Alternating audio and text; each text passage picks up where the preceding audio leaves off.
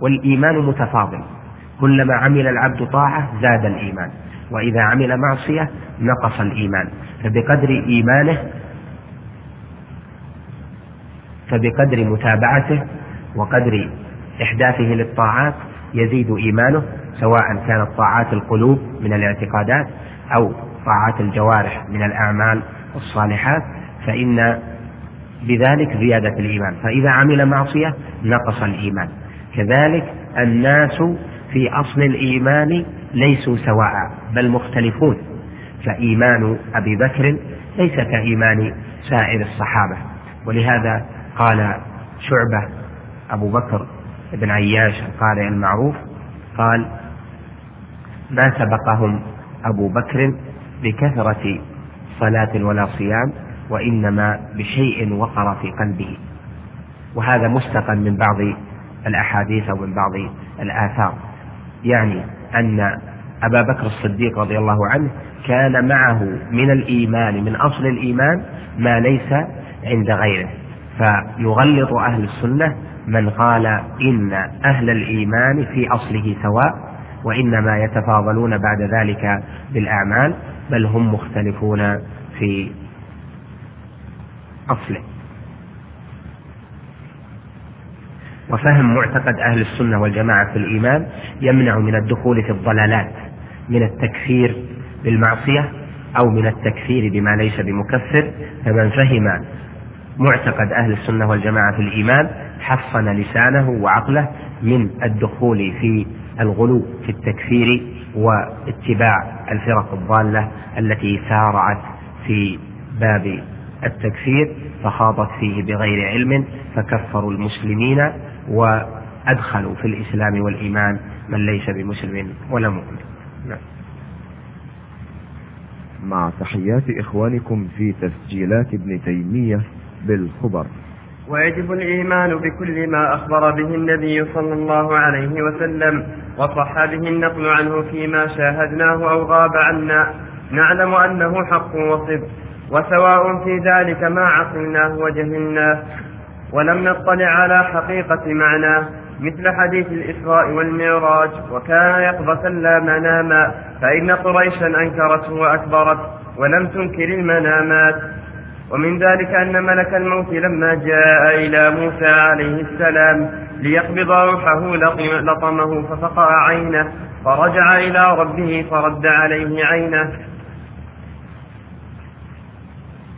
ومن ذلك أشراط الساعة مثل خروج الدجال ونزول, ونزول عيسى بن مريم عليه السلام فيقتله وخروج يأجوج ومأجوج وخروج الدابة وطلوع الشمس من مغربها وأشباه ذلك مما صح به النقل.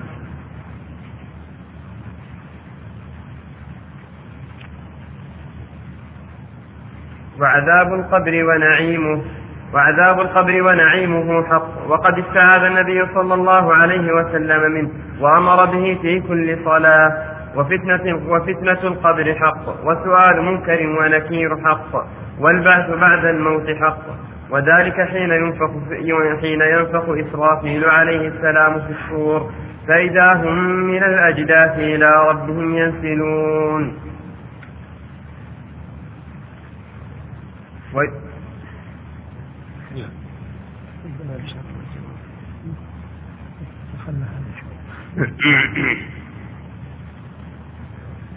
هذا هذه الجمل مشتملة على أصل عند أهل السنة والجماعة وهو أنهم يسلمون بما جاء في النصوص من أمور الغيب ولا يدخلون في ذلك متأولين بآرائهم وأفهامهم وإنما يسلمون الجميع مما جاء من الأمور الغيبية ويصدقون دون دخول في تأويل أو تحريف.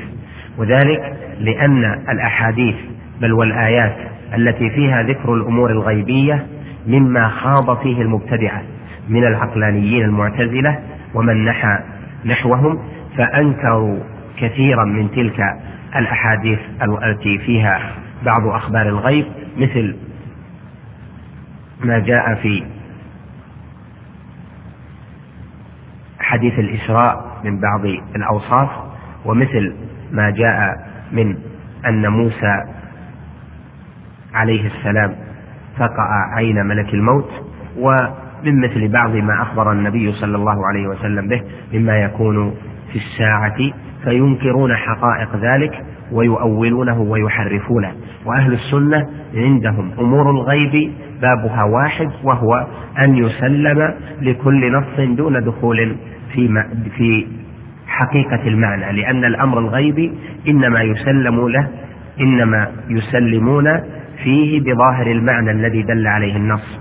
وأما ما عليه حقيقة تلك الأحوال فإنهم يكلون علمها إلى بارئها لأنها أمور غيبية. فكل ما أخبر به النبي صلى الله عليه وسلم مما لم نره سواء مما سيكون قرب قيام الساعة أو سيكون بين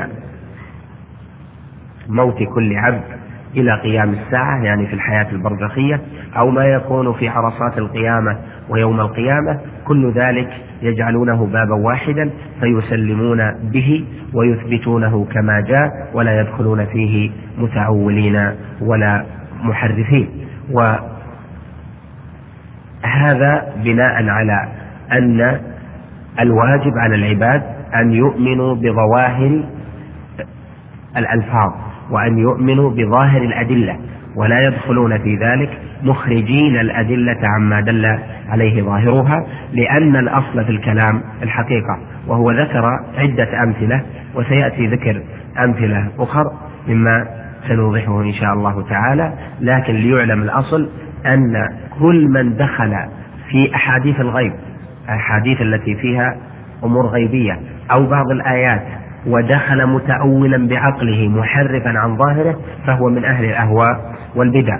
وقد ظهر في هذا الزمان طائفة ممن يحكمون عقولهم على النصوص ويستنكرون مثل هذه الأحاديث التي فيها ذكر الغيب ويحرفون ويؤولون. فأحاديث المسيح الدجال أنكروها وقالوا هذه لا تعقلها العقول السليمة. وحديث فقع موسى لعين ملك الموت. أولوه وقالوا هذا لا تعقله العقول السليمة وهكذا فيما يكون في عرصات القيامة وما يكون في القبر. حتى جعل بعضهم عذاب القبر إنما هو صوري ونعيم القبر إنما هو صوري وليس له حقيقة. قالوا لأن ذلك غير معقول على ما جاء تفصيله في بعض في بعض الأحاديث من مثل ضغطة القبر ومن مثل إقعاد الميت ونحو ذلك كما سيأتي بيانه.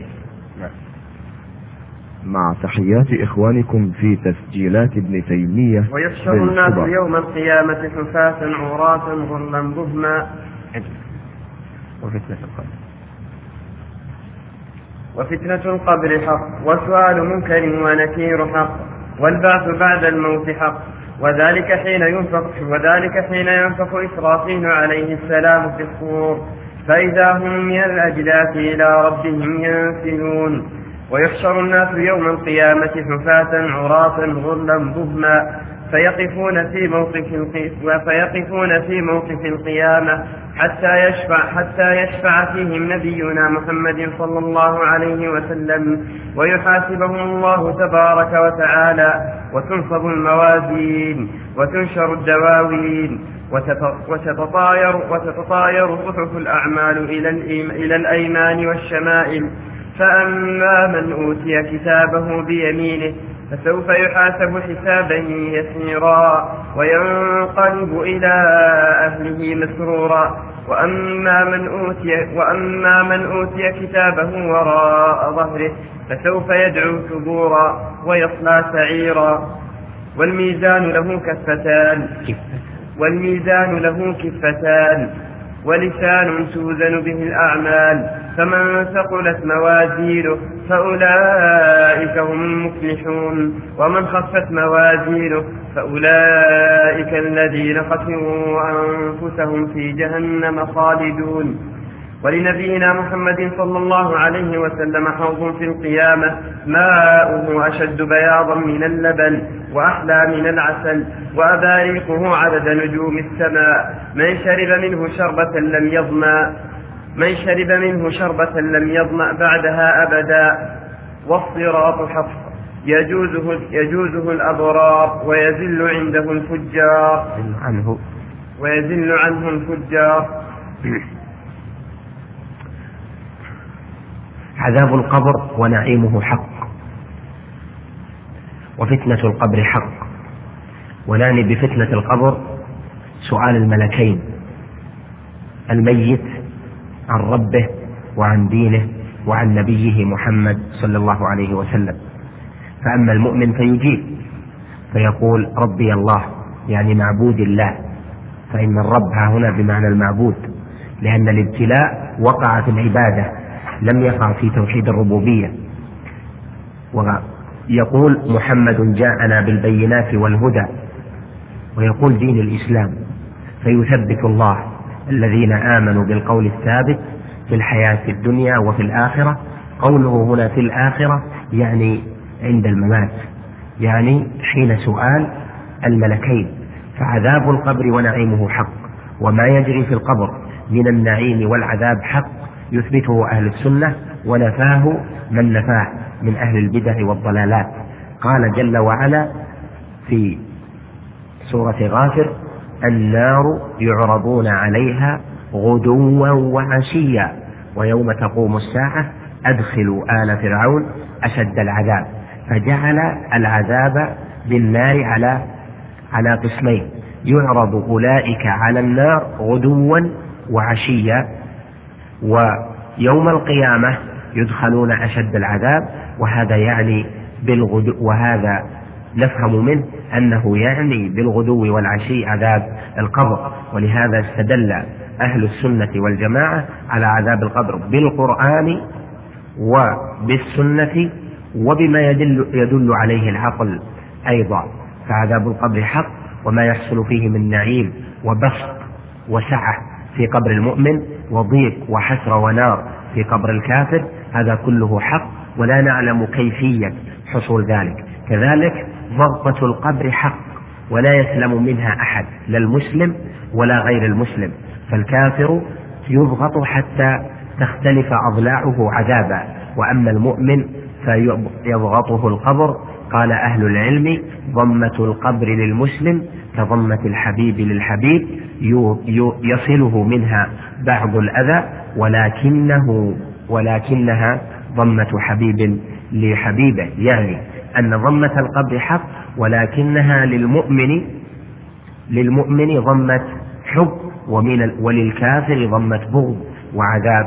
وهذا كله يضعه الله جل وعلا ويخلقه جل وعلا في الأرض. فتضم هذا وتضم هذا وفرق بين تلك الضمة وتلك الضمة. الناس يحشرون يوم القيامة. فالناس إذا ماتوا وكانوا في قبورهم يبلى كل شيء من ابن آدم إلا عجب الذنب كما ثبت ذلك في الحديث الصحيح الذي رواه البخاري ومسلم وغيرهما أن أن أبا هريرة قال سمعت رسول الله صلى الله عليه وسلم يقول كل شيء يبلى من ابن آدم إلا عجب الذنب ومنه يركب الخلق يوم القيامة فهي تبقى هذه البذور اللي هي آخر العظام عظام العمود الفقري عجب الذنب يبقى في الأرض. كبذرة ينبت منها جسم صاحبها إذا أراد الله جل وعلا بعث الورى. فإذا نفخ في الصور نفخة الصعق وماتت الخلائق جميعا إلا من شاء الله بعث الله جل وعلا سحابا يحمل مطرا كمني الرجال فتمطر الأرض منه أربعين صباحا تمطر الأرض منه أربعين صباحا فتنبت منه أجسام الورى تنبت منه أجسام الناس حتى تكون على أكمل هيئة شباب في سن ثلاث وثلاثين الصغير والكبير يكونون على هذا السن إلا بعض الخلائق ثم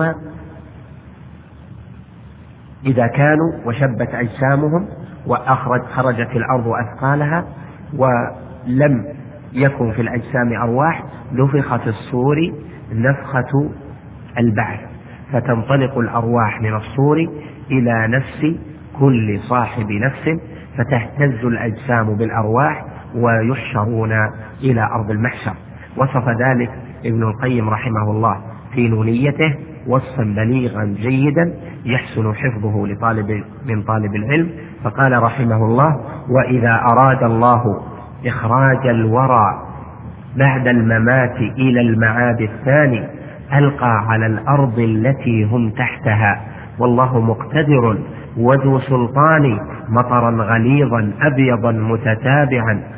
عشرا وعشرا بعدها عشران فتظل تنبت منه أجسام الورى مثل النبات كأجمل الريحان حتى إذا ما الأم حان ولادها وتمخضت فنفاسها متداني أوحى لها رب السماء فتشققت فإذا الجنين كأكمل الشبان. ثم إذا بعث الله جل وعلا الناس ورجعت الأرواح إلى الأجسام سيق الناس إلى أرض المحشر. منهم الراكب ومنهم من يساق سوقا منهم السعيد في حشره إلى أرض المحشر ومنهم من يفد على الرحمن وفدا ومنهم من يساق إلى جهنم وردا. في عرصات القيامة تكون أمور عظام ومنها حوض نبينا صلى الله عليه وسلم والحوض يكون في أول ما يقدم الناس. على عرصات القيامة يكون حوض النبي صلى الله عليه وسلم وماؤه من الجنة من نهر الكوثر في الجنة كما جاء إثبات ذلك في غير ما حديث من أن الحوض يشخب فيه ميزابان وقد قال من الجنة وقد قال الله جل وعلا لنبيه إنا أعطيناك الكوثر والكوثر نهر من نهر من أنهار الجنة وبعضهم قال الكوثر هو الحوض وكلا القولين صحيح لأن الحوض ماؤه من نهر الكوثر الذي في الجنة. ومن أهل العلم من يقول إن الحوض بعد الصراط يعني بعد عبور الصراط يكون الحوض. ولكل نبي حوض وقد جاء ذلك في بعض الأحاديث وفي إسنادها بعض الشيء لكن أهل العلم منهم طائفة كبيرة يقولون ولنبينا حوض ولكل نبي حوض لكن يختص حوض نبينا عليه الصلاة والسلام بخصائص منها أنه أكثر الأحواض ورودا عليه وأن الناس منهم من يرد ومنهم من يذاد عنه. ماؤه أشد بياضا من اللبن وأحلى من العسل آنيته كعدد نجوم السماء وطوله شهر وعرضه شهر يفد عليه من لم يحدث في الدين حدثا ومنهم من يرد عن الورود عن حوض رسول الله صلى الله عليه وسلم فيقول الرسول عليه الصلاة والسلام أصحابي أصحابي وفي لفظ أمتي أمتي فيقال لا تدري ما أحدثوا بعدك. ولهذا قال أهل العلم إن من أسباب عدم ورود حوض النبي صلى الله عليه وسلم والذود عنه والحرمان منه المحدثات.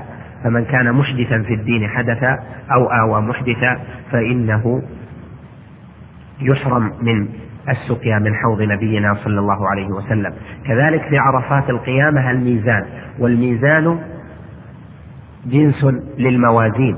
قال جل وعلا ونضع الموازين القسط ليوم القيامة. وقال جل وعلا فمن ثقلت موازينه فهي موازين. ومن أهل العلم من قال إنه ميزان واحد.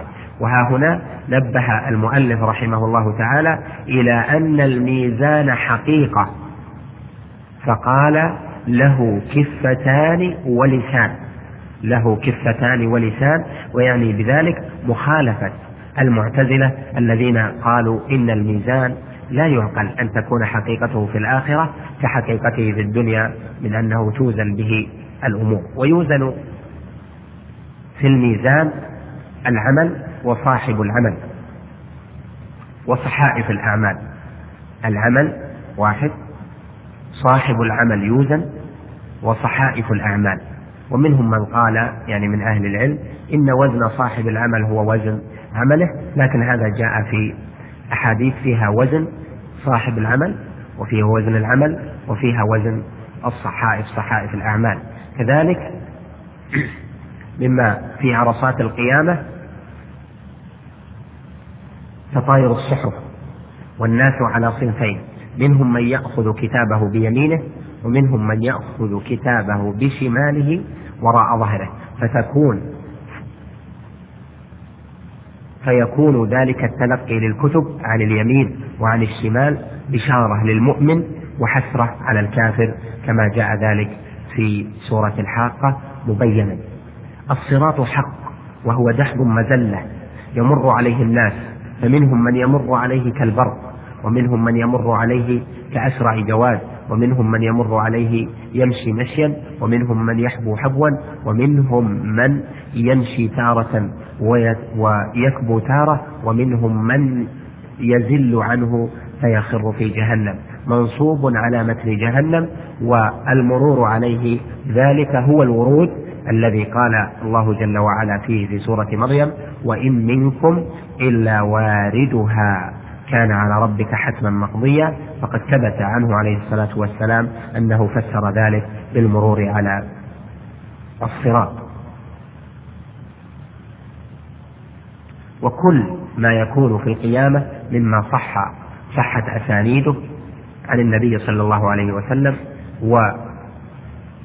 وعدلت نقلته وأثبته أهل العلم أو جاء في الآيات في الكتاب العظيم. كل ذلك يثبته أهل السنة دون أن ينفوا من ذلك ما لم تعقله ما لم تعقله عقولهم. أو تدركه أفئدتهم وإنما يجعلون ذلك الباب باب غيبيات بابه التسليم ومداره على الاستسلام لخبر من لا معقب لخبره لخبر من هو صادق في خبره لا يعلم حقيقة الأمر إلا هو وليس أحد يعلم إلا هو جل وعلا أو ما أخبر به رسوله ما أخبر به رسوله صلى الله عليه وسلم فكل ذلك حق من كل تفاصيل ما يجري في قيام ما يجري في يوم القيامة. نعم. مع تحيات إخوانكم في تسجيلات ابن تيمية صلى الله عليه وسلم في من دخل النار من أمته من أهل الكبائر. فيخرجون بشفاعته بعدما احترقوا وصاروا فحما وحمما. فيدخلون الجنة بشفاعته. ولسائر المؤمنين والأنبياء والملائكة شفاعات. قال تعالى ولا يشفعون إلا لمن ارتضى وهم من خشيته مشفقون. ولا تنفع الكافر ولا تنفع الكافر شفاعة الشافعين. والجنة والنار مخلوقتان لا تفنيان. فالجنة مأوى أوليائه والنار عقاب لأعدائه. وأهل الجنة فيها مخلدون. إن مخلدون. إن المجرمين في عذاب جهنم خالدون. لا يفتر عنهم وهم فيها مبلسون. وهم فيه. وهم فيه مبلسون. إيه، مبلسون. مبلسون. ويؤتى بالموت في صورة كبش أملة فيذبح بين الجنة والنار ثم يقال يا أهل الجنة خلود ولا موت. ويا أهل النار خلود ولا موت.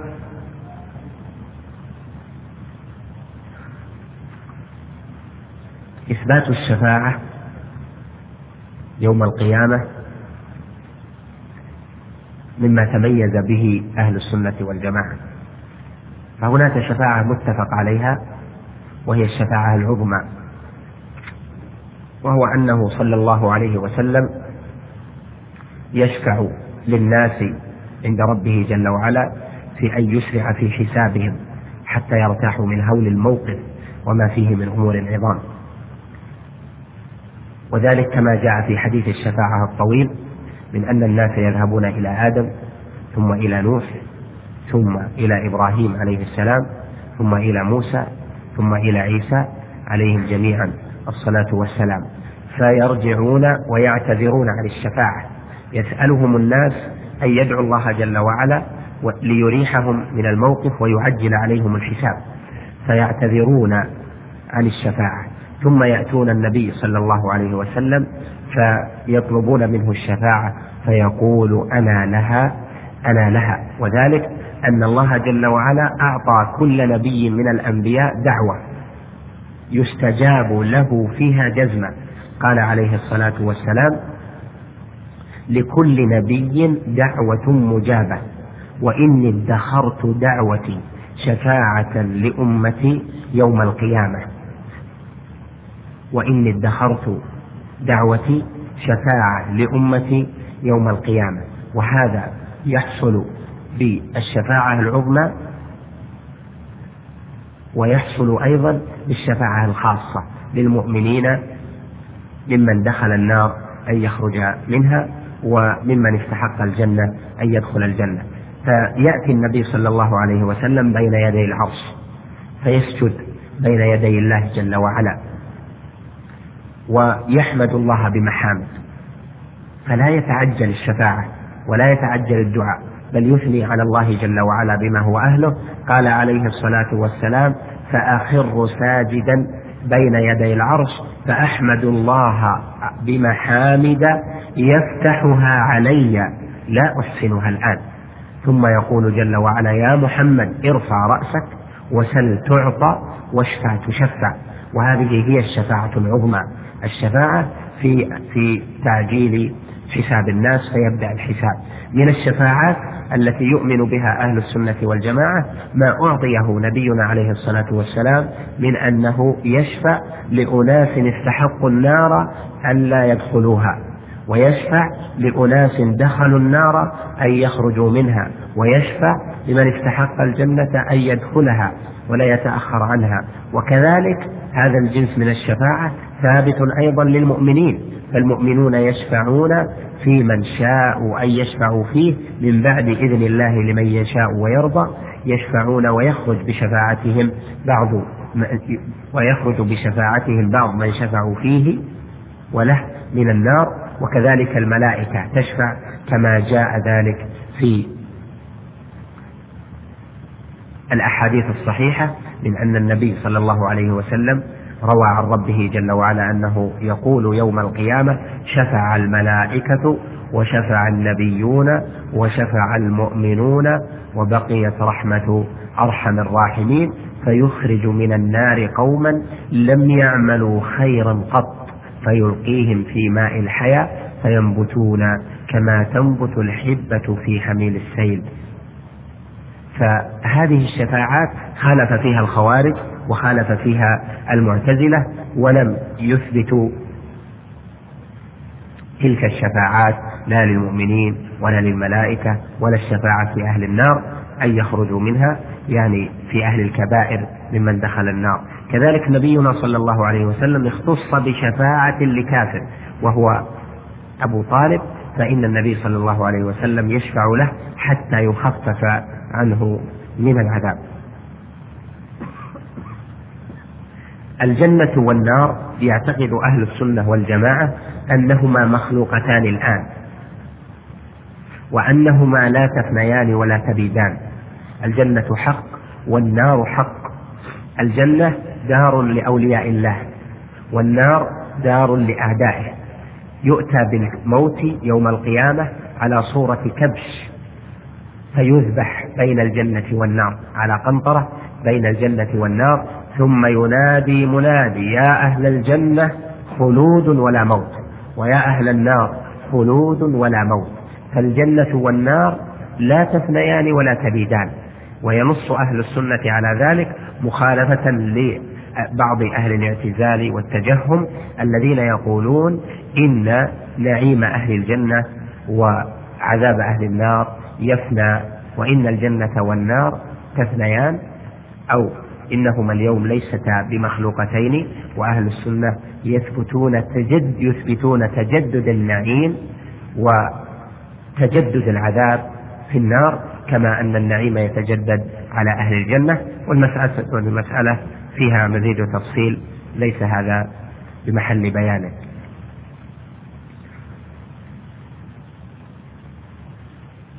وهذا الفصل هو كالشرح لركن الإيمان الخامس ألا وهو الإيمان باليوم الآخر. فالإيمان باليوم الآخر يشمل الإيمان بما بعد الموت من فتنة القبر إلى ما يحصل في الحياة البرزخية والنفخ في الصور وما يحصل في عرصات القيامة وما هو بعد ذلك من حال من حال الجنة والنار والشفاعات إلى آخره. هذا كله يدخل في الإيمان باليوم الآخر. فالمؤلف لم يرتب ترتيبا على أركان الإيمان فقدم الكلام على القدر وأخر الكلام عن الإيمان باليوم الآخر وسيأتي الكلام على الإيمان بالنبي صلى الله عليه وسلم وهذا أمر سهل ميسور وحبذا عند شرح العقائد أن ترتب على ما جاء في حديث جبريل عليه السلام من ذكر الإيمان بالله ثم الملائكة والكتب والرسل واليوم الآخر وبالقدر خيره وشره حتى يستقيم فهمها وترتيبها. مع تحيات إخوانكم في تسجيلات الشيخية صلى الله عليه وسلم خاتم النبيين وسيد المرسلين. لا يخص لا يخص إيمان عبد حتى يؤمن برسالته ويشهد بنبوته ولا يقضى بين الناس في القيامة إلا بشفاعته. ولا يدخل الجنة أحد ولا يدخل الجنة أمة إلا بعد دخول أمته. صاحب صاحب لواء الحمد والمقام المحمود والحوض المورود وهو إمام النبيين وخطيبهم وصاحب شفاعتهم. أمته خير الأمم وأصحابه خير أصحاب الأنبياء عليهم السلام. وأفضل أمته أبو بكر الصديق ثم عمر الفاروق ثم عثمان ذو النورين ثم علي المرتضى رضي الله عنهم أجمعين. لما روى عبد الله بن عمر رضي الله عنهما قال كنا نقول والنبي صلى الله عليه وسلم حي. أفضل هذه الأمة بعد نبيها أبو بكر ثم عمر ثم عثمان ثم علي. فيبلغ ذلك النبي صلى الله عليه وسلم فلا ينكره.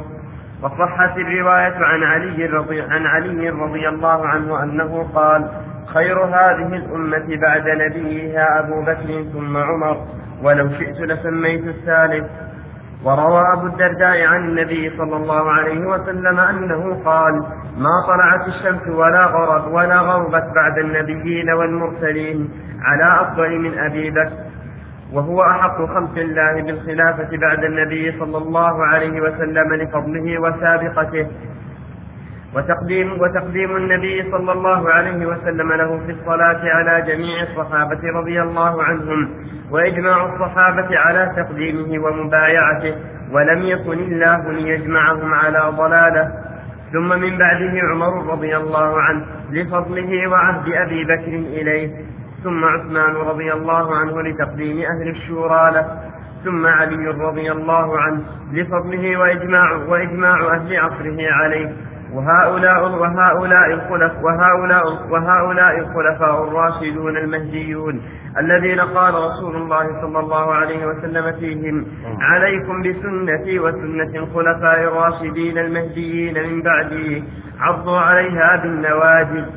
وقال صلى الله عليه وسلم الخلافة من بعدي ثلاثون سنة فكان آخرها خلافة علي رضي الله عنه. ونشهد للعشرة بالجنة كما شهد لهم النبي صلى الله عليه وسلم فقال أبو بكر في الجنة وعمر في الجنة وعثمان في الجنة وعلي في الجنة وطلحة في الجنة والزبير في الجنة وسعد في الجنة وسعيد في الجنة وعبد الرحمن بن عوف في الجنة وأبو عبيدة بن وأبو عبيدة بن الجراح في الجنة وكل من شهد له النبي صلى الله عليه صلى الله عليه وسلم بالجنة شهدنا له بها كقوله الحسن والحسين سيدا شباب أهل الجنة وقوله لثابت بن قيس إنه من أهل الجنة. ولا نجزم لأحد من أهل القبلة بجنة ولا نار إلا من جزم إلا من جزم له الرسول صلى الله عليه وسلم. لكننا نرجو للمحسن ونخاف على المسيء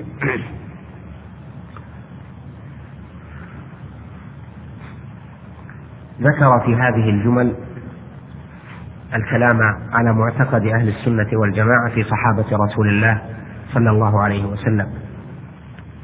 فهم يعتقدون أن خير هذه الأمة بعد نبيها صلى الله عليه وسلم هم صحابة رسول الله صلى الله عليه وسلم.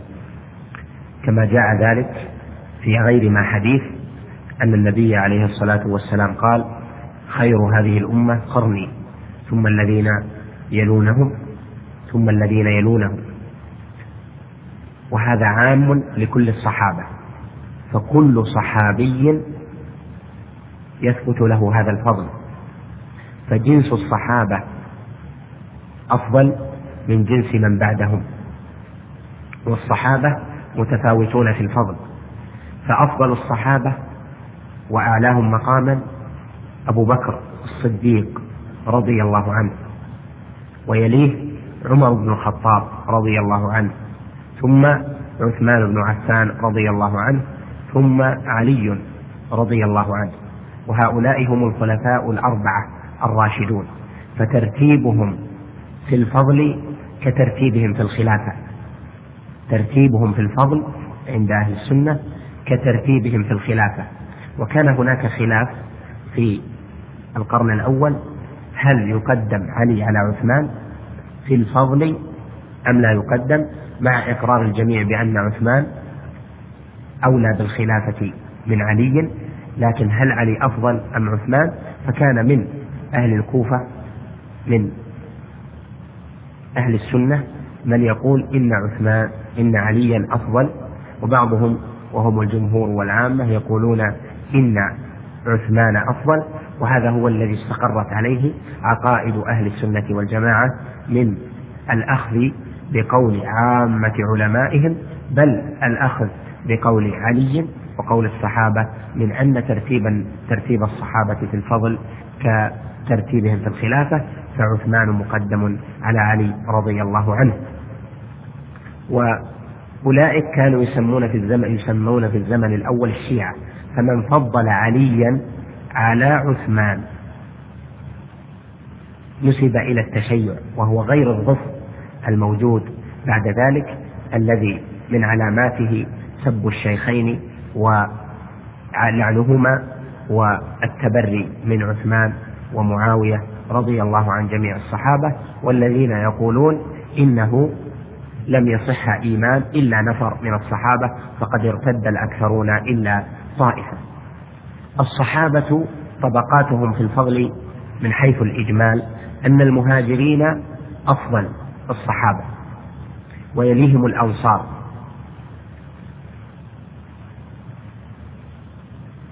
ثم من شهد بيعة الرضوان.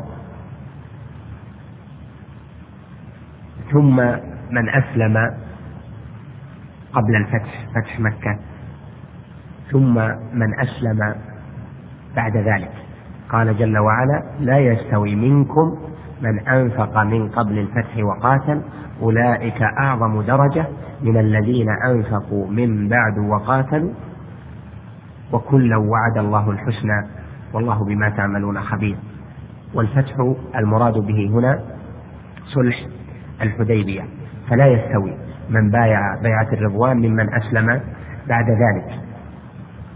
فهذه طبقاتهم في الفضل إجمالا. ونقول أيضا إن جنس الصحابة أفضل من جنس من بعدهم.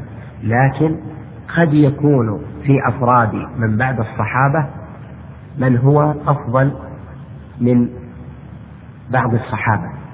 لكنه من حيث الجنس والعموم فالصحابة أفضل هذه الأمة. لكن قد يكون في من بعدهم أفضل من بعض الصحابة في مقامات الإيمان والجهاد والإحسان كما قرر ذلك أهل العلم. فالكلام على الجنس من حيث إن الصحابة هم أفضل. أفضل المهاجرين وأفضل الصحابة بل وأفضل هذه الأمة العشرة المبشرون بالجنة. وهم أبو بكر وعمر وعثمان وعلي وطلحة بن عبيد الله والزبير بن العوام. وسعيد بن زيد وسعد بن أبي وقاص وأبو عبيدة عامر بن الجراح. ومن؟ وعبد الرحمن بن عوف رضي الله عنه. فهؤلاء العشرة هم أفضل المهاجرين وهم أفضل الصحابة أيضا وهم أفضل هذه الأمة. قال لا نشهد لمعين بجنة ولا نار. قبل هذا نذكر حكم من سب الصحابة. سب الصحابة ينقسم إلى أقسام. الأول إن سب جميعهم أو حكم على أكثرهم بالكفر والردة إلا نفر فإن هذا كفر لأنه رد شهادة الله جل وعلا بقوله لقد رضي الله عن المؤمنين إذ يبايعونك تحت الشجرة. قد ثبت أن الذين بايعوا تحت الشجرة كانوا ألفا وأربعمائة وفي بعض الروايات أنهم كانوا ألفا وخمسمائة. القسم الثاني أن يسب بعضا منهم. أن يسب بعضا منهم. فهذا فيه تفصيل. إن سب بعضا منهم الله من جهة اعتقاد يعني اعتقد فيهم أنهم أخطأوا وأنهم فرطوا وأنهم أصابهم ما أصابهم من جهة اعتقاد كما يعتقد الخوارج فإن هذا من كبائر الذنوب ولا يعد مخرجا من الملة. وإن كان سب بعضهم من جهة الغيظ تغيظا عليهم وحقدا عليهم فإن هذا كفر وخروج من الملة. قال أهل العلم لأن الله جل وعلا قال في وصف صحابة رسول الله صلى الله عليه وسلم ليغيظ بهم الكفار. فمن كان في قلبه غيظ على صحابة رسول الله صلى الله عليه وسلم فيوصف بما وصفه الله جل وعلا به من أنه من الكفار.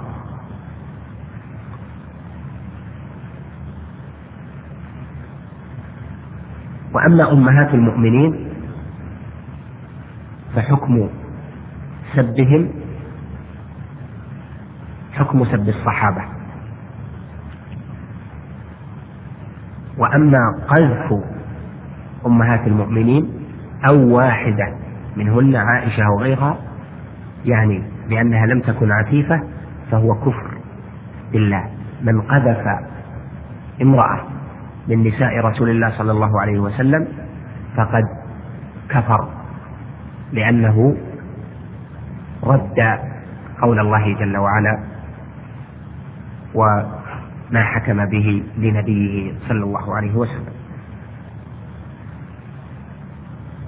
وهذا يختلف عن حال من قذف في عهده صلى الله عليه وسلم لأن أولئك نزلت الآيات بعد شأنهم في حادثة الإفك المشهورة.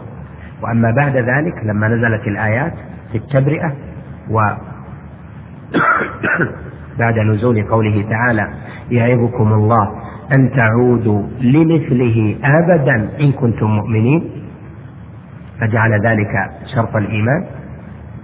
بعد ذلك من قذف امرأة من نساء رسول الله صلى الله عليه وسلم فإنه يكفر بذلك كما قرره أهل العلم.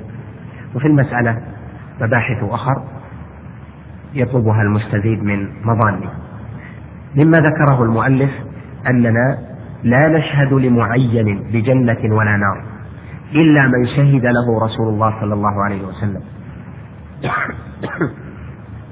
وقد شهد رسول الله صلى الله عليه وسلم لأناس غير العشرة المبشرين فشهد للحسن والحسين رضي الله عنهما وشهد لعكاشة وشهد لجماعة.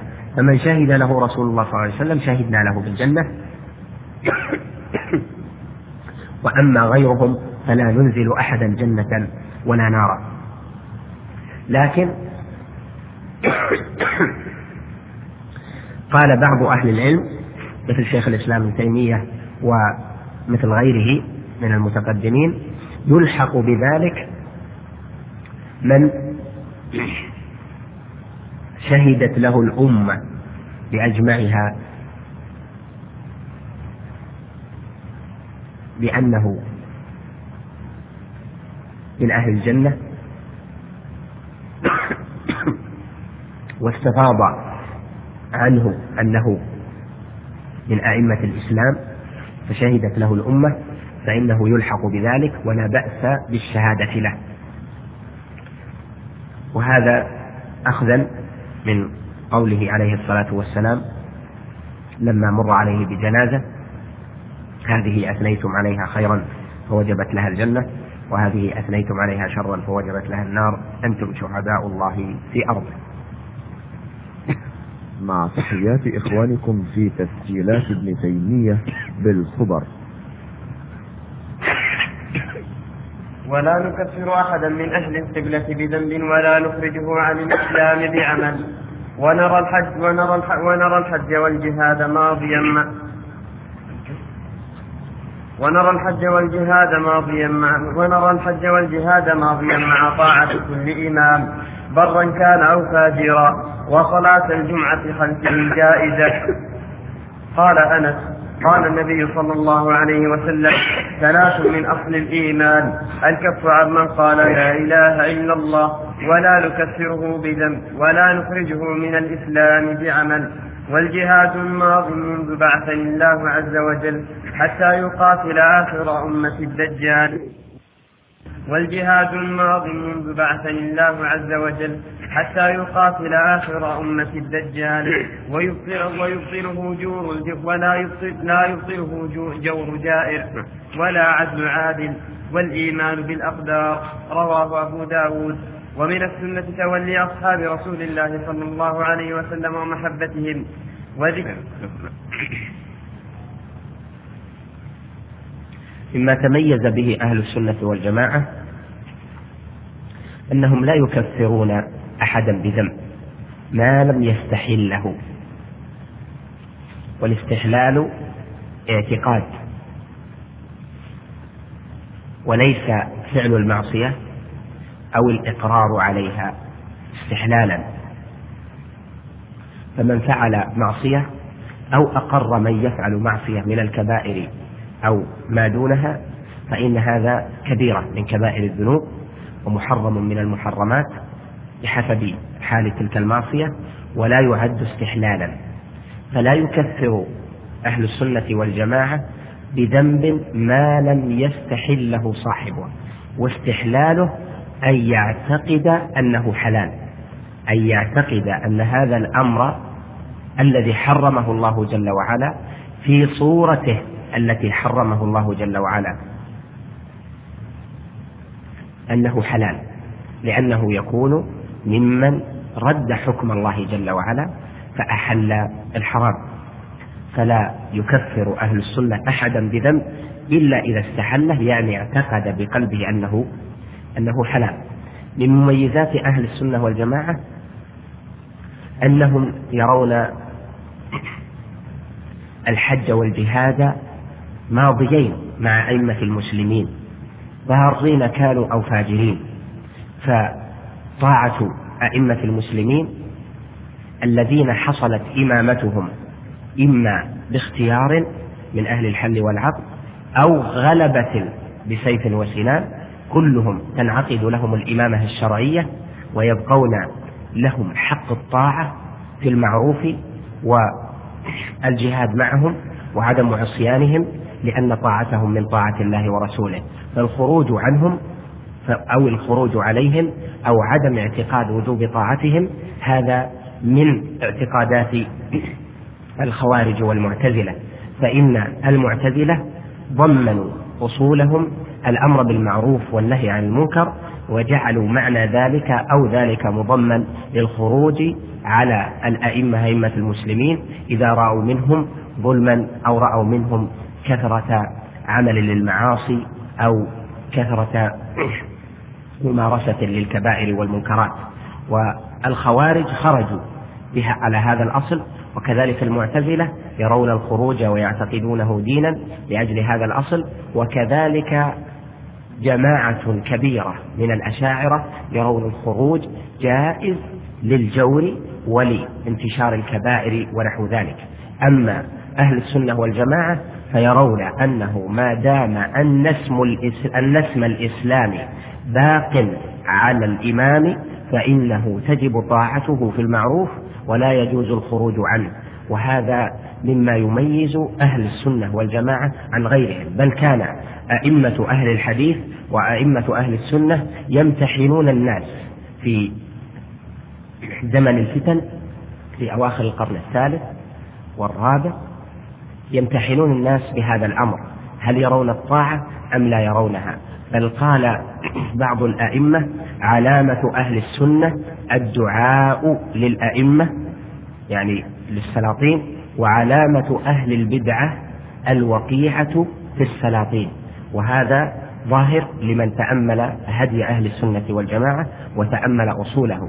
وارجعوا في هذا الأمر إلى الإبانة لابن وارجعوا إلى كتاب البربهاري وهو من أئمة أهل السنة والجماعة فقد فصل القول في ذلك تفصيلا بينا لأجل ما ظهر في زمنه من كثرة المخالفين في هذا الأصل العظيم. فأهل السنة يرون أن الولاية الشرعية تحصل عن أحد طريقين إما باختيار من أهل الحل والعقد وإما بغلبة. فمن غلب ودعا الناس إلى بيعته فتجب بيعته. ومن اختير من أهل الحل والعقد ودعا أهل الحل إلى أهل الحل والعقد إلى بيعته وجبت بيعته وقد حصل هذا في الإسلام. وهذا فبيعة الخلفاء الراشدين كانت عن اختيار وبيعة الولاة وأمراء المؤمنين بني أمية وبني العباس وما بعدهم إلى زماننا هذا حصلت بالغلبة لا بالاختيار. وكل من الحالين أمر شرعي تلزم عنه وتتفرع عنه الأحكام الشرعية من الطاعة وعدم جواز الخروج ومن المحبة والنصرة في فيما أوجب الله جل وعلا فيه النصرة وأمر فيه وهذا مما يتميز به أهل السنة عن الخوارج والمبتدعة. وفي هذا الزمان كثرت المخالفة في هذا الأصل العظيم والناجي من نجاه الله جل وعلا. فكثير من من يعتني بمنهج أهل السنة والجماعة لا يعتني بمنهجهم في الإمامة. وأهل السنة والجماعة عقائدهم يجب أخذها جميعا دون تفريق بين باب وباب لأننا إذا فرقنا نكون على شيء من الهوى. فهذه الأبواب تسمى عند أهل العلم أبواب الاعتقاد في الإمامة لأنهم خالفوا بذلك الخوارج والمعتزلة وطوائف من الأشاعرة مع تحيات إخوانكم في تسجيلات ابن تيمية ومن السنة تولي أصحاب رسول الله صلى الله عليه وسلم ومحبتهم وذكر محاسنهم وذكر محاسنهم والترحم عليهم والاستغفار لهم والكف عن ذكر مساويهم وما شجر بينهم واعتقاد فضلهم ومعرفة سابقتهم. قال الله تعالى والذين جاءوا من بعدهم يقولون ربنا اغفر لنا ولإخواننا الذين سبقونا بالإيمان ولا تجعل في قلوبنا غلا للذين آمنوا. وقال تعالى محمد رسول الله والذين معه أشداء على الكفار رحماء بينهم. وقال النبي صلى الله عليه وسلم لا تسبوا أصحابي فإن أحدكم لو أنفق مثل, مثل أحد ذهبا ما بلغ مد أحدهم ولا نصيفه ومن السنة التربي على أزواج رسول الله صلى الله عليه وسلم أمهات المؤمنين المطهرات المبرآت من كل سوء. أفضلهم خديجة بنت خويلد وعائشة الصديقة بنت الصديق من كل سوء. وعائشة الصديقة بنت الصديق التي برأها الله في كتابه زوج النبي صلى الله عليه وسلم في الدنيا والآخرة. فمن قذفها بما برأها الله منه فقد كفر بالله العظيم. ومعاوية خال المؤمنين وكاتب وحي الله أحد خلفاء المسلمين رضي الله عنهم. ومن السنة السمع والطاعة. السمع والطاعة لأئمة المسلمين وأمراء المؤمنين. برهم وفاجرهم ما لم يأمروا بمعصية الله فإنه لا طاعة لأحد في معصية الله. ومن ولي الخلافة واجتمع عليه الناس ورضوا به أو غلبهم بسيفه حتى أو غلبهم بسيفه. أو غلبهم بسيفه حتى صار الخليفة وسمي أمير المؤمنين. وجبت طاعته وحرمت مخالفته وحرمت مخالفته والخروج عليه وشق عصا المسلمين. ومن السنة. هذه المسائل من الحكم في تولي لمحبة الصحابة وتوليهم وعدم سبهم والكلام على أمهات المؤمنين وعلى حقوق الإمام المسلم. مر معنا تفصيله وقد سبقت موضعه اللائق به. و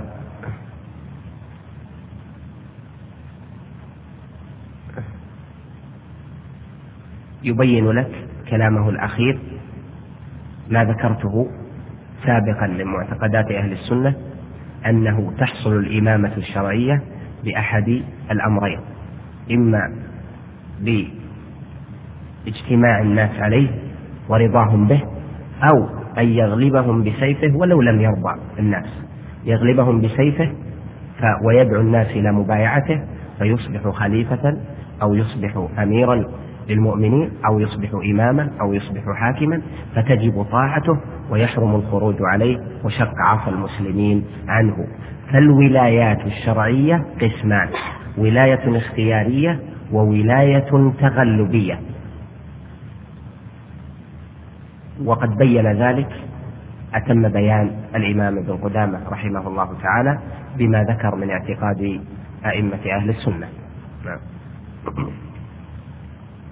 ومن السنة ومن السنة هجران أهل البدع ومباينتهم وترك الجدال والخصومات في الدين وترك النظر في كتب المبتدعة والإصغاء إلى كلامهم وكل محدثة في الدين بدعة.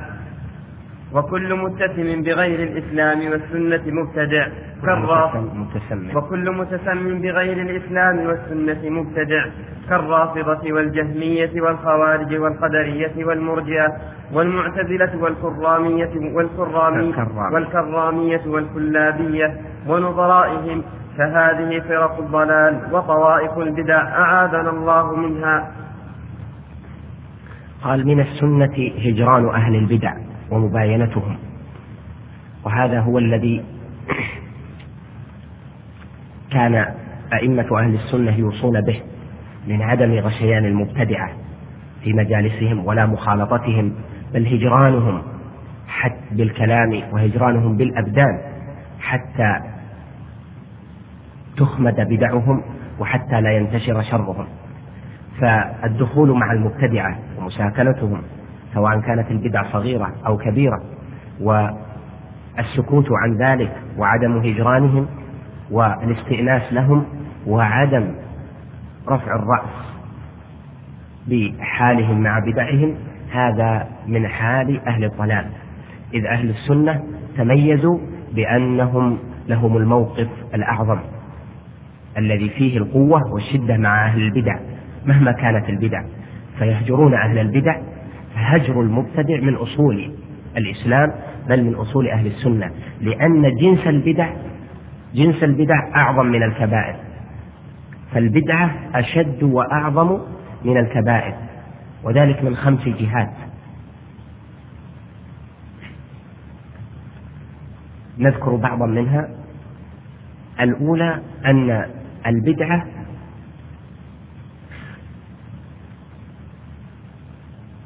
من باب الشبهات والكبائر من باب الشهوات.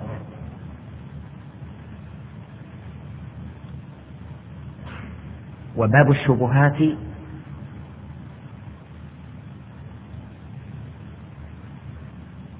يعسر التوبة منه بخلاف أبواب الشهوات.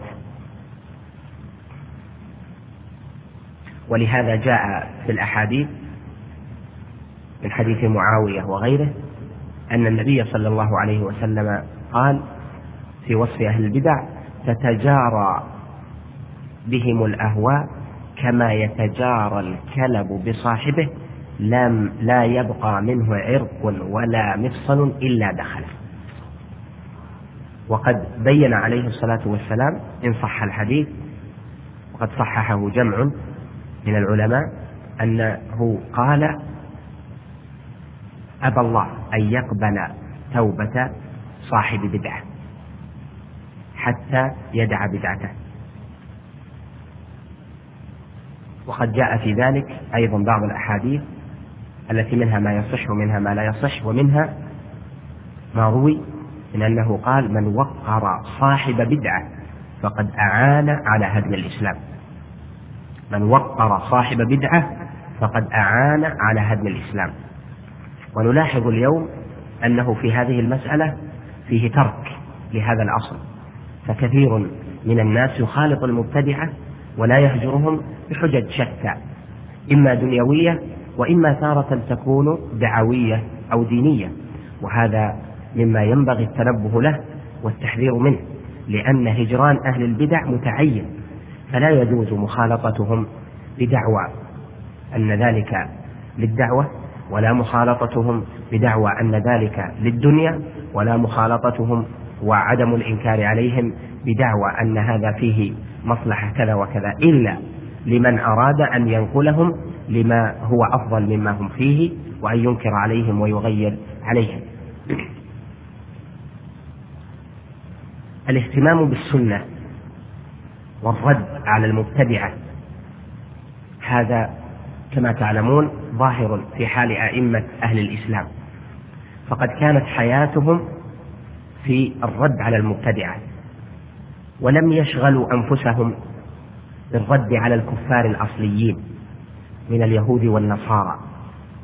فإذا رأيت كلام الإمام أحمد وسفيان وحماد بن زيد أو حماد بن سلمة ونعيم بن حماد وهو من أئمة أهل السنة والأوزاعي وإسحاق وعلي بن المديني ونحوهم من أئمة أهل السنة والإسلام وجدت أن جل كلامهم وجهادهم إنما هو في الرد على المبتدعة وفي نقض أصول المبتدعة وإن كانوا باقين على أصل الإسلام. ولم يشغلوا أنفسهم بالرد على اليهود والنصارى وسائر ملل أهل الكفر وذلك لأن شر المبتدع لا يظهر على أهل الإسلام. ولا يؤمن على أهل الإسلام. أما الكافر الأصلي من اليهود والنصارى فشره فشره وضرره بين واضح لكل مسلم لأن الله جل وعلا بين ذلك في كتابه وهم ظاهرون. أما أهل البدع فالشر منهم كثير ولهذا لا يحسن أن ينسب إلى أهل السنة والجماعة أنهم مفرطون في الرد على اليهود والنصارى ومنشغلون بالرد على أهل الإسلام. كما قاله بعض العقلانيين من المعتزلة وغيرهم إن أهل السنة انشغلوا بالرد على أهل الإسلام وتركوا الرد على الكفار من اليهود والنصارى وسائر أهل الملل الزائفة. وهذا سببه هو ما بينت لك أن شر البدع أعظم. لأن هؤلاء يدخلون على المسلمين باسم الإسلام. وأما أولئك ففي القلب منهم نفرة من اليهود والنصارى. فهدي أئمة الإسلام كان ظاهرا في الرد على المبتدعة والرد على أهل الأهواء ولم يعرف عنهم كبير عمل في الرد على اليهود والنصارى. وليس معنى ذلك أن المؤمنين من أهل السنة لا ينشغلوا بالرد على اليهود والنصارى لا. ولكن نذكر ما تميز به أئمة أهل السنة وإلا فالرد على كل معاد للإسلام من الكفار الأصليين ومن أهل البدع متعين وفرض. لكن من انشغل بالرد على المبتدعة لا يقال له كيف ت... لما تركت اليهود والنصارى لم ترد عليهم وانشغلت بهؤلاء؟ نقول هذا هدي الأئمة الأولين وكل يرد في مجاله. منا من يرد على اليهود والنصارى ومنا من يرد على المبتدعة ونحن جميعا نكون حامين لبيضة الإسلام من رد من تلبيسات الملبسين وبدع المبتدعين وشرك المشركين وضلالات الكفار من اليهود والنصارى وغيرهم. مع تحيات إخوانكم في تسجيلات التيمية للكبر كالطوائف الأربع فليس بمذموم فإن الاختلاف في الفروع رحمة والمختلفون فيه محمودون في اختلافهم مثابون في اجتهادهم واختلافهم رحمة واسعة واتفاقهم حجة قاطعة. نسأل الله أن يعصمنا من البدع من البدع والفتنة ويحيينا على الإسلام والسنة ويجعل ويجعلنا ممن يتبع رسول الله صلى الله عليه وسلم في الحياة ويحشرنا في زمرته بعد الممات برحمته وفضله. آمين. وهذا آخر المعتقد. والحمد لله وحده وصلى الله على سيدنا محمد وآله وصحبه وسلم تسليما.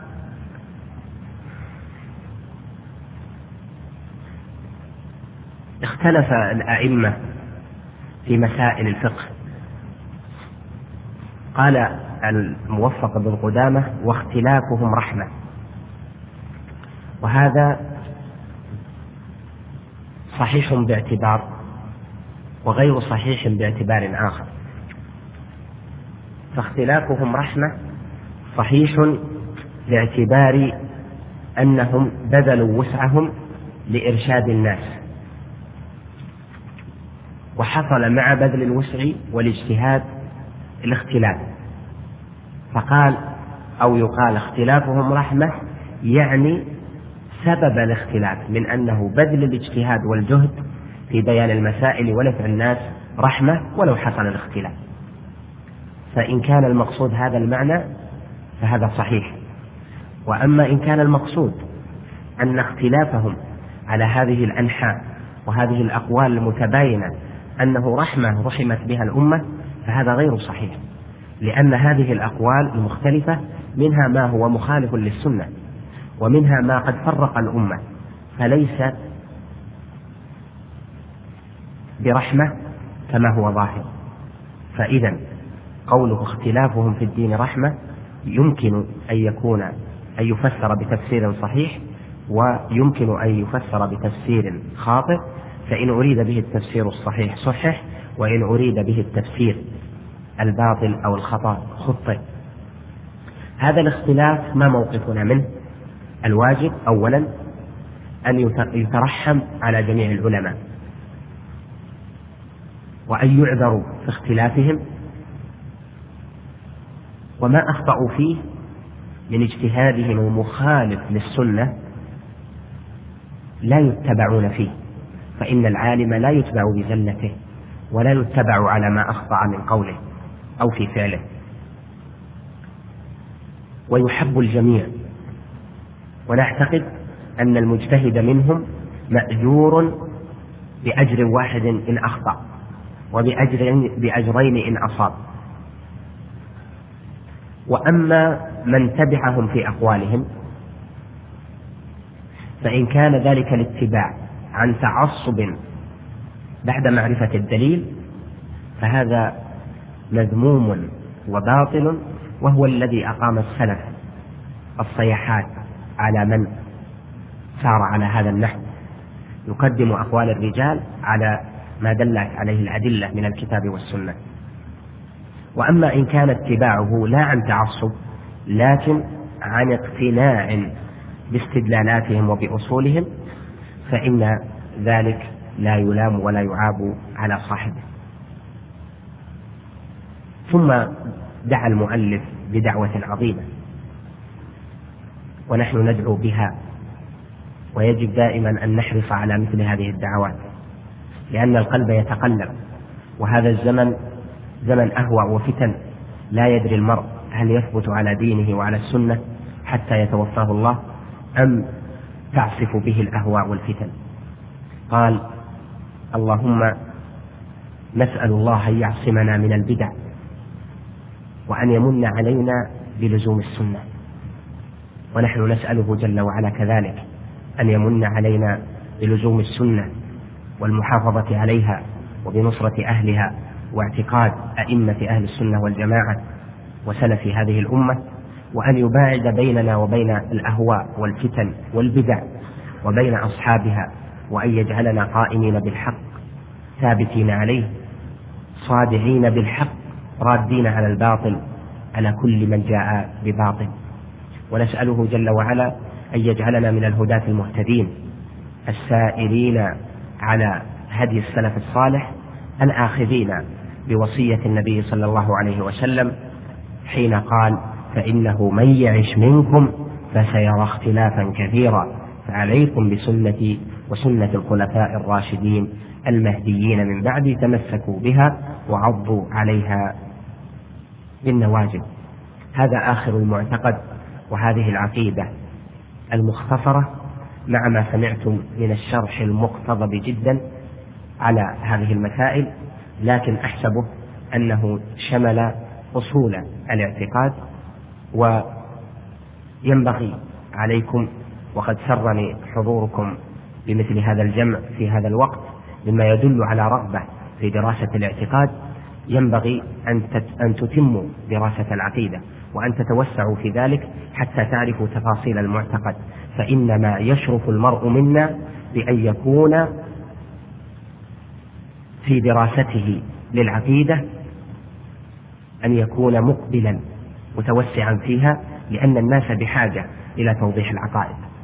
واليوم المعتني بذلك في صفوف الشباب بل وفي صفوف طلبة العلم قليل.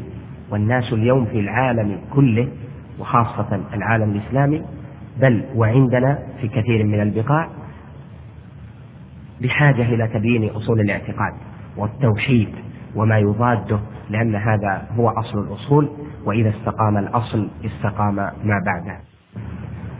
في أسئلة؟ نعم.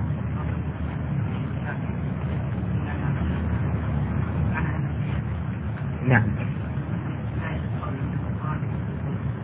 ليس فيه زيادة صحيح. معنى قول ليس فيه زيادة بمعنى لم يزد فيه على كلام الله. شيء فكله كلام الله. ليس فيه ولا حرف. زيادة يعني من عند البشر. بل كله من كلام الله جل وعلا. لكن القرآن نزل بلسان عربي وعلى وفق لغة العرب وسننها في كلامه. وهذا يعني أنه يجري تجري فيه القواعد العربية. فكونه يكون فيه لفظ زائد ما نقول زائد نقول صلة تأدبا مع القرآن. صلة. لكن هل الزيادة هنا بمعنى أنها ما له فائدة؟ لا. آه له أعظم فائدة وهي تأكيد. من مثل قوله فبما رحمة من الله لنت لهم. فبما رحمة من الله لنت لهم. معناها فبرحمة من الله لنت له. فما في قوله فبما رحمة من الله. ليست نافية المعنى المراد فبرحمة من الله لنت له. فهنا أتت ما صلة. ما معنى كونها صلة؟ أنها في مقام تكرير الجملة. كأن الله جل وعلا قال فبرحمة من الله لنت لهم. فبرحمة من الله لنت لهم. ولو كنت فظا غليظ القلب لانفضوا من حولك. كذلك قوله فبما نقضهم ميثاقهم. يعني فبما فبنقضهم ميثاقهم وهكذا. وهذا شيء معروف في لغة العرب. نعم.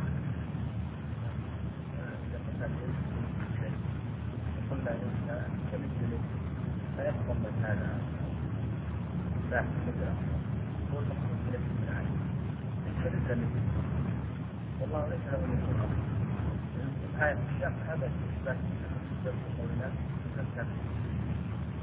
يعني للتشبيه هنا في قوله ليس كمثله شيء.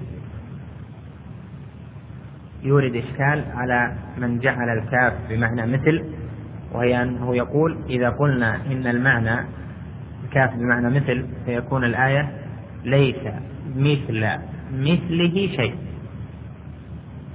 يقول يقتضي هذا إثبات المثل لأنه يكون في الآية نفي لمثل المثل لمثل المثل ونفي مثل المثل لا يقتضي نفي المثيل.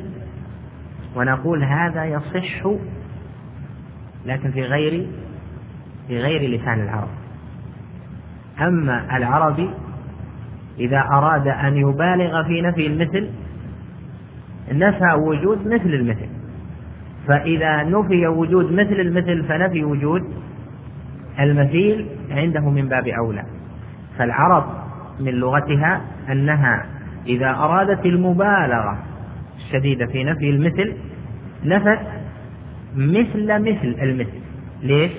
لأنه كأن المثل أصلا لا يلتفت إليه فهو ينفي وجود مثيل لذلك لأن هذا الأول كأنه مفروغ من أنه لا يوجد ولكنه ذهب إلى الدرجة الثانية.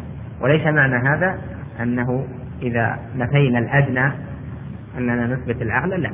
لكنها في العربية أنه إذا أراد المبالغة في النفي نفى شبه الشبيه نفى مثل المثيل. هذا أشد المبالغة لكن الوجه اللي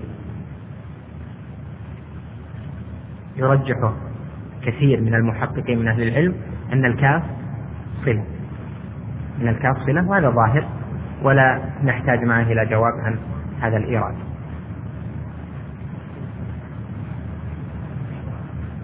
أرفع صوتك. نعم. ما معناها؟ هذه الحروف في أوائل السور التي تسمى الحروف المقطعة.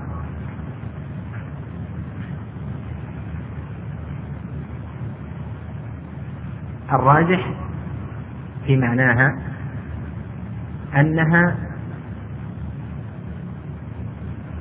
للإشارة إلى أن هذا القرآن مؤلف يعني كلماته متألفة. ما نقول مؤلف من باب التأليف؟ لا. متألفة من جنس هذه الأحرف. وإذا كان كذلك وهذه الأحرف هي التي يتكلم العرب بها ويؤلفون بها كلامهم فإنه يدل ذلك على أن هذا القرآن معجز. يعني أن يقول للناس هذا القرآن مكون من هذه الأحرف التي تتكلمون بها وتنشئون بها كلامكم وليس من أحرف أخر. ومع هذا أنتم لا تستطيعون أن تأتوا بمثله ولا بمثل عشر سور ولا بمثل سورة منه. وهذا يدل على عظم الإعجاز. ويدل على هذا التفسير الاستقراء والاستقراء أحد أوجه الأدلة التي ينبغي العناية بها. فتجد أن معظم السور التي في أولها الأحرف المقطعة يعقبها ذكر القرآن أو الكتاب. قال جل وعلا ألف لام ميم. هذه سورة البقرة. ألف لام ميم ذلك الكتاب. لا ريب. ألف لام ميم. آل عمران. الله لا إله إلا هو الحي القيوم. نزل عليك الكتاب بالحق. ألف لام ميم صاد. سورة الأعراف. كتاب أنزل إليك فلا يكون في صدرك حرج. ألف لام ميم راء كتاب أحكمت. ألف لام راء كتاب أحكمت آياته ثم فصلت من لدن حكيم خبير. ألف لام ميم راء ألف لام راء تلك آيات الكتاب. وهكذا. ألف لام ميم ألف لام ميم في سورة السجدة مثلا. ألف لام ميم إيش؟ شاركوني. تنزيل. حاميم. تنزيل من الرحمن الرحيم. حاميم عين سين قاف. كذلك يوحي إليك وإلى الذين من قبلك. قاف والقرآن المجيد. إذا أكثر السور التي ابتدأت بالأحرف المقطعة يعقبها ذكر الكتاب والقرآن. وهذا يدل على أنه مكون متكونة كلماته من هذه الأحرف. تأتوا يا كفار يا من لم تصدقوا برسالة النبي صلى الله عليه وسلم ائتوا بمثل هذا القرآن أو بمثل عشر سور مثله مفتريات أو بمثل سورة أو بمثل آية ائتوا فهذا فيه أبلغ الإعجاز ولا يوجد في السلف الصحابة من يقول لا نعلم معناه. من يقول الله أعلم بمعناها بمعنى أنها لا يعلم أحدا معناه. لكن ممكن أن تجد من بعض التابعين أو بعض الصحابة من يقول لا أعلم معناه. أو يقول الله أعلم. أما أن تجعل لا يعلم معناها لا. ولهذا تنتبه أنه من الأمور التي يشيع فيها الخطأ أن يقال الأحرف المقطعة من المتشابه. هذه من كلمات الأشاعرة. ما لا. يريدون بالمتشابه أن لا أحد يعلم معناها. ما عندنا شيء في القرآن ولا في السنة لا أحد يعلم معناه بل لابد أن يكون هناك طائفة تعلم معناه لأن العلم محفوظ. العلم بمعاني الكتاب والسنة محفوظ بحفظ الكتاب والسنة.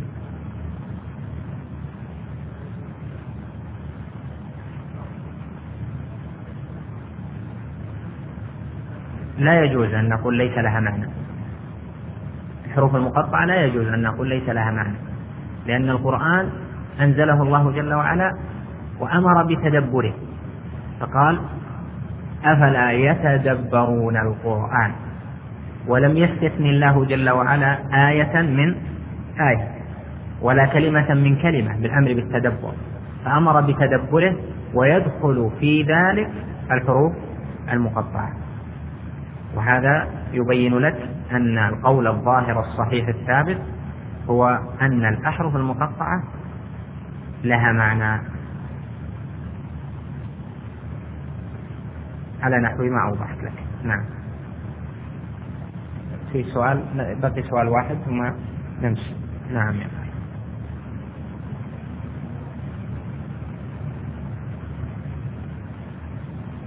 ارفع صوتك ما هذا الحديث مشهور ثابت صحيح وفي غيره. لا تسبوا الدهر فإن الله هو الدهر.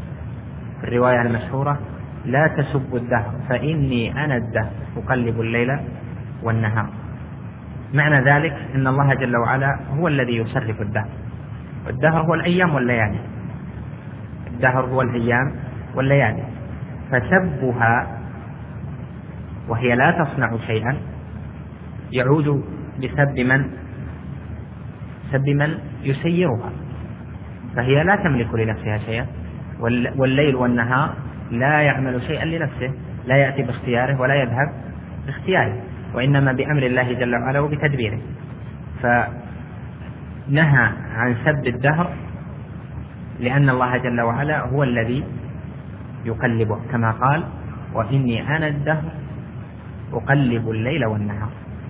يعني إني أنا مالكه ومصرفه ومدبره ومجريه ومبدل آياته أوصي الليل النهار.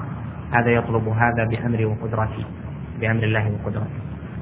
وهذا متعين هذا التأويل لأنه من المعلوم أن الليل والنهار الذي هو الدهر ليس هو الله جل وعلا. ولهذا غلط من جعل من أسماء الله جل وعلا الدهر كابن حزم ومن شابهه أسأل الله بمنه وكرمه أن يجعلنا جميعا من أهل جنته وأن يرحمنا برحمته وأن يغفر لنا خطأنا وزللنا وأن يقيمنا على السنة قائمين قاعدين وأن يتوفانا غير خزايا ولا مفتونين. وأستودعكم الله الذي لا تضيع ودائعه وصلى الله وسلم على نبينا محمد وعلى آله